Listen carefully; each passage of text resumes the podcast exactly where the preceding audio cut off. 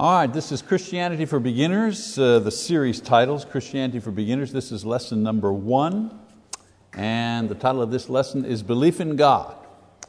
Uh, this is a seven lesson course designed for those who are new uh, to the Christian religion and for those uh, also who want a kind of a refresher course on the basic ideas upon which the Christian religion uh, is based. There are seven lessons in the series, and very quickly I want to just kind of review these with you. The first one, which we'll do now, uh, belief in God, uh, the basic reasons why we believe in God or believe in a supreme being. Lesson number two, the Christian religion. Uh, this will be a study of the major religions in the world and how Christianity compares to these religions. Lesson number three, the Bible. Uh, this will be a brief look at how the Bible was written and how it came to us in its present form, and why we believe that it is revelation or inspiration from God. So, in this uh, lesson, why do we believe that the Bible is inspired? We'll be talking about that. Lesson three. Lesson four, Jesus Christ.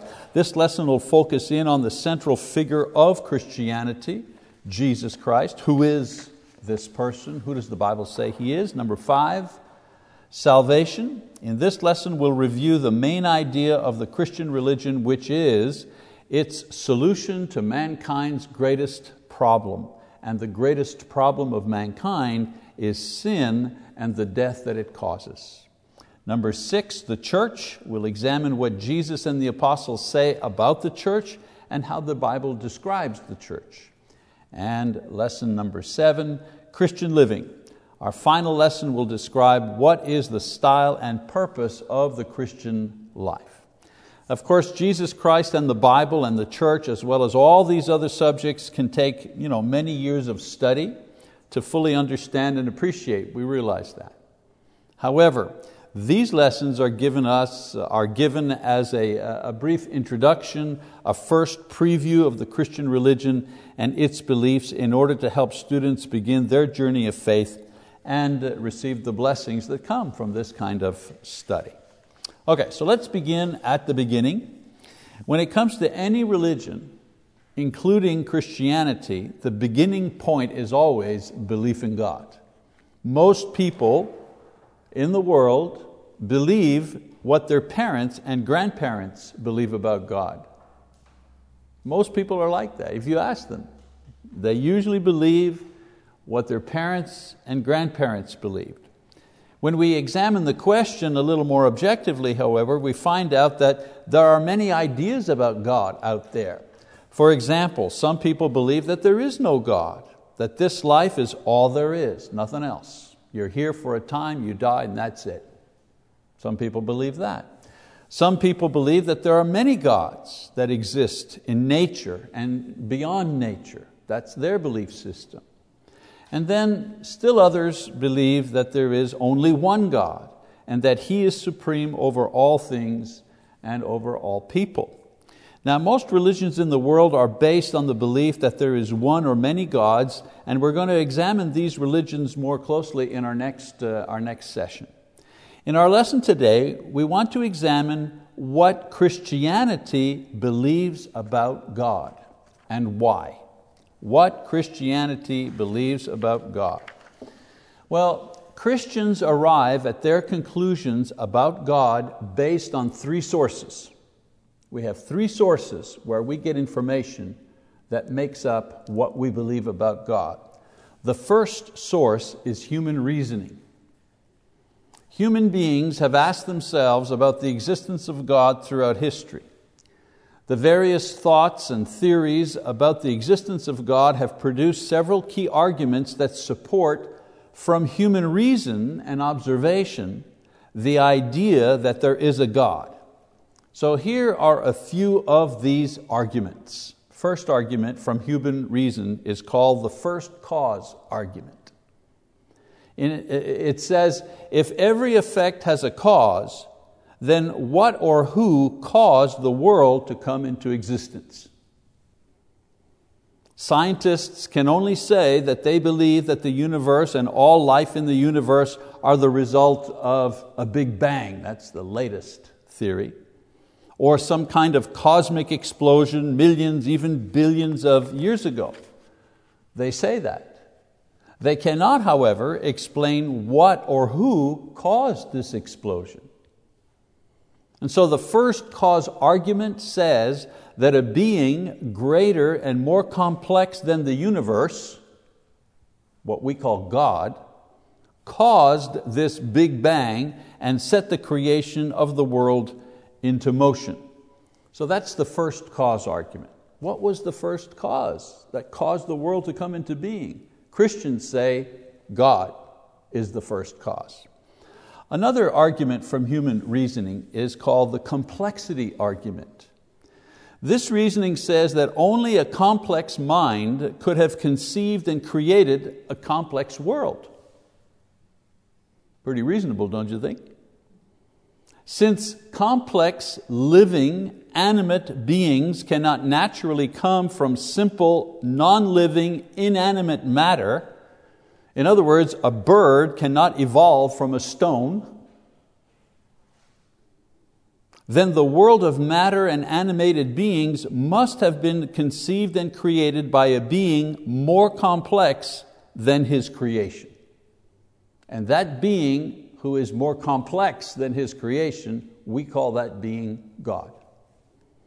For example, a person creates or builds a computer. A computer doesn't build a person. You know, that's the thinking. Another argument from human reasoning, the moral or the spiritual argument. This argument says that the desire to do what is right, the desire, the innate desire in us to be good, does not exist in simple matter. Even in higher life forms like monkeys, for example, the need to search for God or to reach up and worship a higher being is not present. Where does this moral or spiritual element come from then? It doesn't evolve from matter or lower animals. And so we reason that it comes from above, above humanity. And that being above humanity that has put into human beings the desire to seek Him or it we call that being God.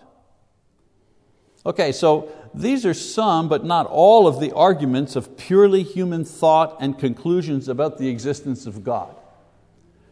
Christianity's belief in God includes this human reasoning, but it has two other sources of information uh, to base its belief in a supreme being.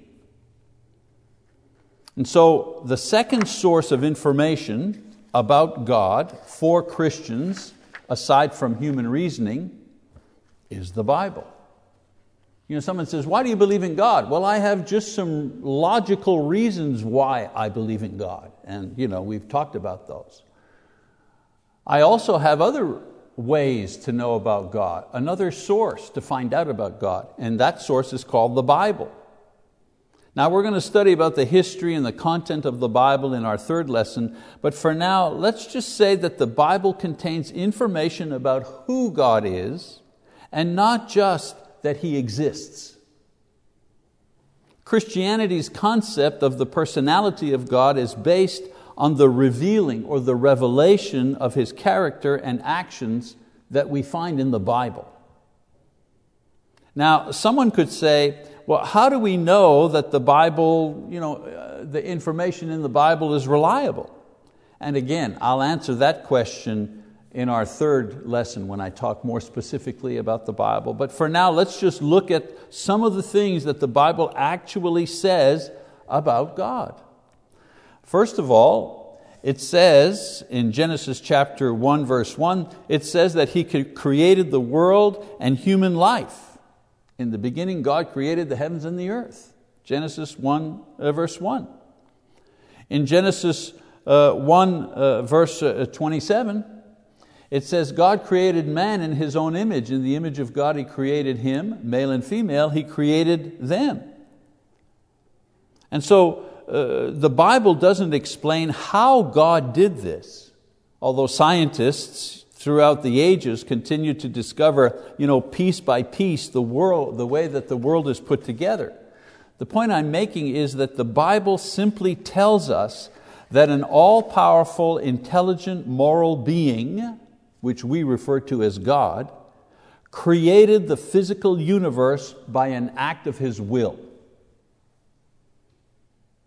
The Bible also reveals other aspects of God. For example, in John 3:16, the Bible reveals that God loves His creation, especially human beings. For God so loved the world that He gave His only begotten Son. We find out other, other things about God in the Bible. It says, if you address as Father the one who impartially judges according to each one's work, we find out that God is going to judge each one of us. So here's the point that I want to make here. The point is that by human reasoning, we can come to know that there is a supreme being. We can come to know that there is a God who is greater than we are and greater than the world. Just through human reasoning, we can come to that conclusion. However, human reason cannot reveal to us God's character. Human reason can't discern what God's will or purpose is, or communication with us as human beings. Human reason can't tell you how God is, only what He is. So Christians believe that this personal and particular information about God is only revealed in the Bible. And again, in lesson three, I'm going to explain why we believe that this information is uh, uh, reliable. So we have human reasoning, where we can logically figure out that there is a God, and we have the Bible, as sources of information about God's existence and character and will. There is one other source of information about God, however, that is surer and clearer than these two. And this source is not based on thought or a book, but it comes from a person, and that's Jesus Christ. Now, there have been countless books written about Jesus Christ, but the basic information about Him comes from the Bible. Other writers throughout history have written about him, about his life and his teachings, about the meaning and the practice of what he said. However, only the Bible contains eyewitness accounts of his life and death and resurrection from the dead. So, if we want to know about God, Jesus Christ presents the clearest picture of God's character and His will for our lives.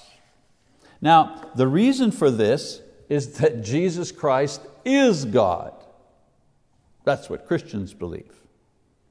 You know, in our fourth lesson, we're going to look more closely at this claim, you know, that Jesus is God, and why Christians believe this to be true. But for now, let's just assume that it's true. The Bible teaches that God, the supreme being, the creator of the universe, took on a human form and entered into the physical world in order to reveal Himself clearly and in a way that human beings could understand and relate to. That human being's name was Jesus, son of Joseph of Nazareth, historically speaking. We refer to Him as Jesus Christ because the word Christ is a title that means anointed one. So it's Jesus the anointed one. And so Jesus' life and teachings and examples give us the clearest view yet of who God is and what God is like. Now, if we examine Jesus' life, we're able to find things out about God that no words in a book or human reasoning can reveal. For example, from Jesus Christ, we find out that God has compassion for those who are weak. Through human reasoning, we could never figure this out about God. Those who followed Jesus and recorded their eyewitness accounts of His life and work repeatedly mention His kindness and compassion to those who were sick or handicapped, who had emotional problems, who were failures in areas of morality and self control. He encouraged those who were poor or socially outcast or were different culturally than the mainstream. Jesus demonstrated a, a part of God's character that could not be shown simply by creative power alone. That Jesus loves little children is not evident if you simply look at the creation. You can't deduce that. You can only find that out because Jesus, who is God, loved little children. And so without Jesus, I could know that God had the power to create the sun. But through Jesus, I also learned that God loves little children. You see the importance of that revelation. And so Jesus' life and teachings are filled with these revelations about who God really is and how He is like. Perhaps the most important insight that we can gain through Jesus is what God wants. Not just how He is, but what He wants. Well, God wants people to have eternal life with Him. If I were to ask that question, what does God want? We would, I, am pretty sure we'd get the answer, well, He wants us to be good, and He wants us to be kind, and He wants us to do right, and He wants us to serve. And you know, we're always looking at the things from a moral perspective. But ultimately, what God wants, He wants for us to live eternally. That's what He wants. These other things about our behavior fold themselves into what He wants. Here are Jesus' own words concerning this subject in the Gospel of John, one of Jesus' apostles. In chapter 6, verse 40, he said, For this is the will of my Father, that everyone who beholds the Son and believes in Him will have eternal life, and I myself will raise him up on the last day. I mean, I can't find a clearer scripture that explains the idea that Jesus is there in order to reveal what God wants or how God is. He says it right here. So in this passage, Jesus reveals several very important things about God that we could not know in any other way except that it be shown to us by Him. Just take a couple at a time. He says, for example, for this is the will of my Father that God, Jesus calls Him my Father because Jesus and God have the same divine nature, that God has a particular purpose or plan for each of us. Life is not just a bunch of random events that ends in physical death, as atheists believe. We don't believe that. We believe that God has a purpose for each of us. Why do we believe that? Because Jesus, who is God and who knows God, has told us. Something else, he says, that everyone who beholds the Son and believes in Him. So, what do we learn from this? Well, we learn that God has a requirement of us. God wants people to believe in Him, and the way to do that is to believe or accept as true that He has revealed Himself as Jesus. So we learn that as far as God is concerned, it is important what you believe. He says that belief in Him and belief in Jesus are the same thing. He also says, we'll have eternal life. And so what do we find out from this verse? Well, God's plan is that we have eternal life. Life's greatest questions revolve around death and what, if anything, happens after death. God takes on a human form. He proves that He is God by doing miracles, you know, extraordinary acts that only God could do. And then He says that His plan for mankind is for human beings to live eternally. Sounds pretty good to me. There's a, a certain portion of the Bible called the good news or the gospel. It's that section in the Bible that describes Jesus and His life and His ministry. Well, the reason that it's called the good news is because God has come in human form to announce to the world that there is life after death. And there is no need to be afraid anymore. That's pretty good news. And then what else does Jesus say? For this is the will of my Father, that everyone who beholds the Son and believes in Him will have eternal life, and I myself will raise him up on the last day. Here we have two more pieces of information given to us by Jesus which we could not know in any other way. First thing, he says, Jesus is the one that gives the eternal life. It's Jesus that will give eternal life and not anyone else. This helps us to focus our attention on one religious leader, Jesus, the only one who promises and demonstrates that He has the power over life and death. There are a lot of religious leaders, there are a lot of deities, but there's only one who promises eternal life to each one of His followers. We also read in the Bible that Jesus is killed and then He resurrects from the dead and His resurrection is witnessed by hundreds of people. The point, of course, is that if He has the power over His own death and resurrection as God, then He naturally has power over everybody else's life and death as God. We find that out from the Bible, not through human reasoning. And then finally, this passage shows that there will be an end to time as we know it. Just as the Bible shows at the very start that God created the world and there was a beginning of time, in the beginning it says, God created. Well, Jesus also says that there will be an end to the world, an end to time.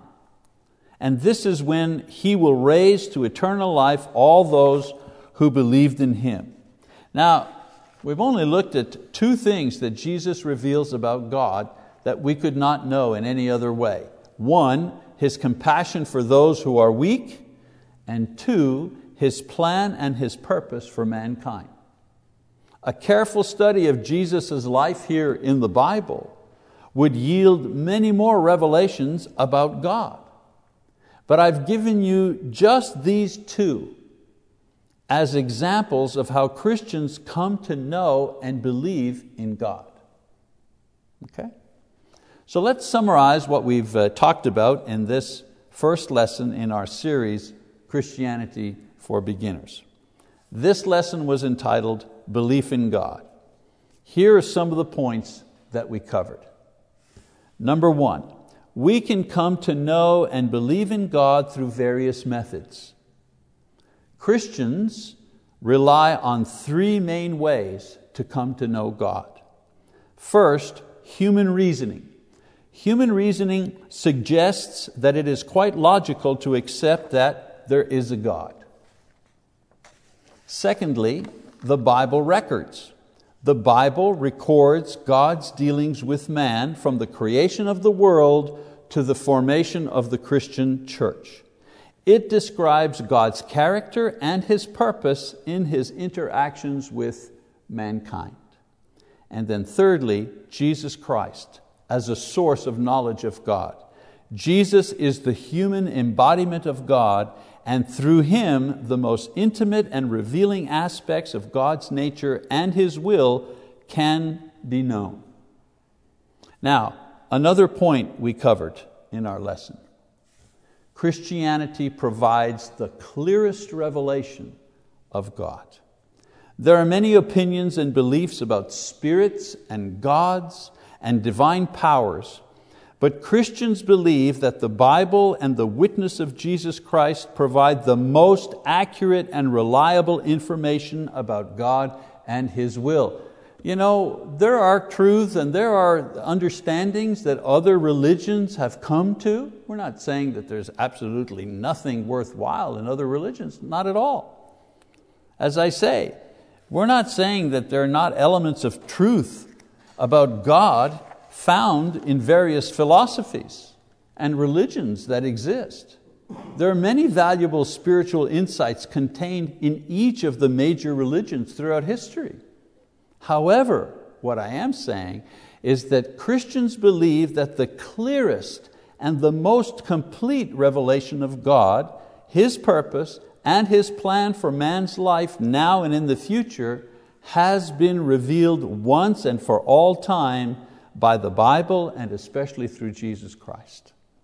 Hopefully, as we complete the next six lessons in this series, you'll also be more convinced of this fact that if you want to know God more perfectly, no other religion presents Him more clearly and more definitely than the Christian religion and the Bible upon which the Christian religion is based. Okay, so our next lesson in the series will be the Christian religion.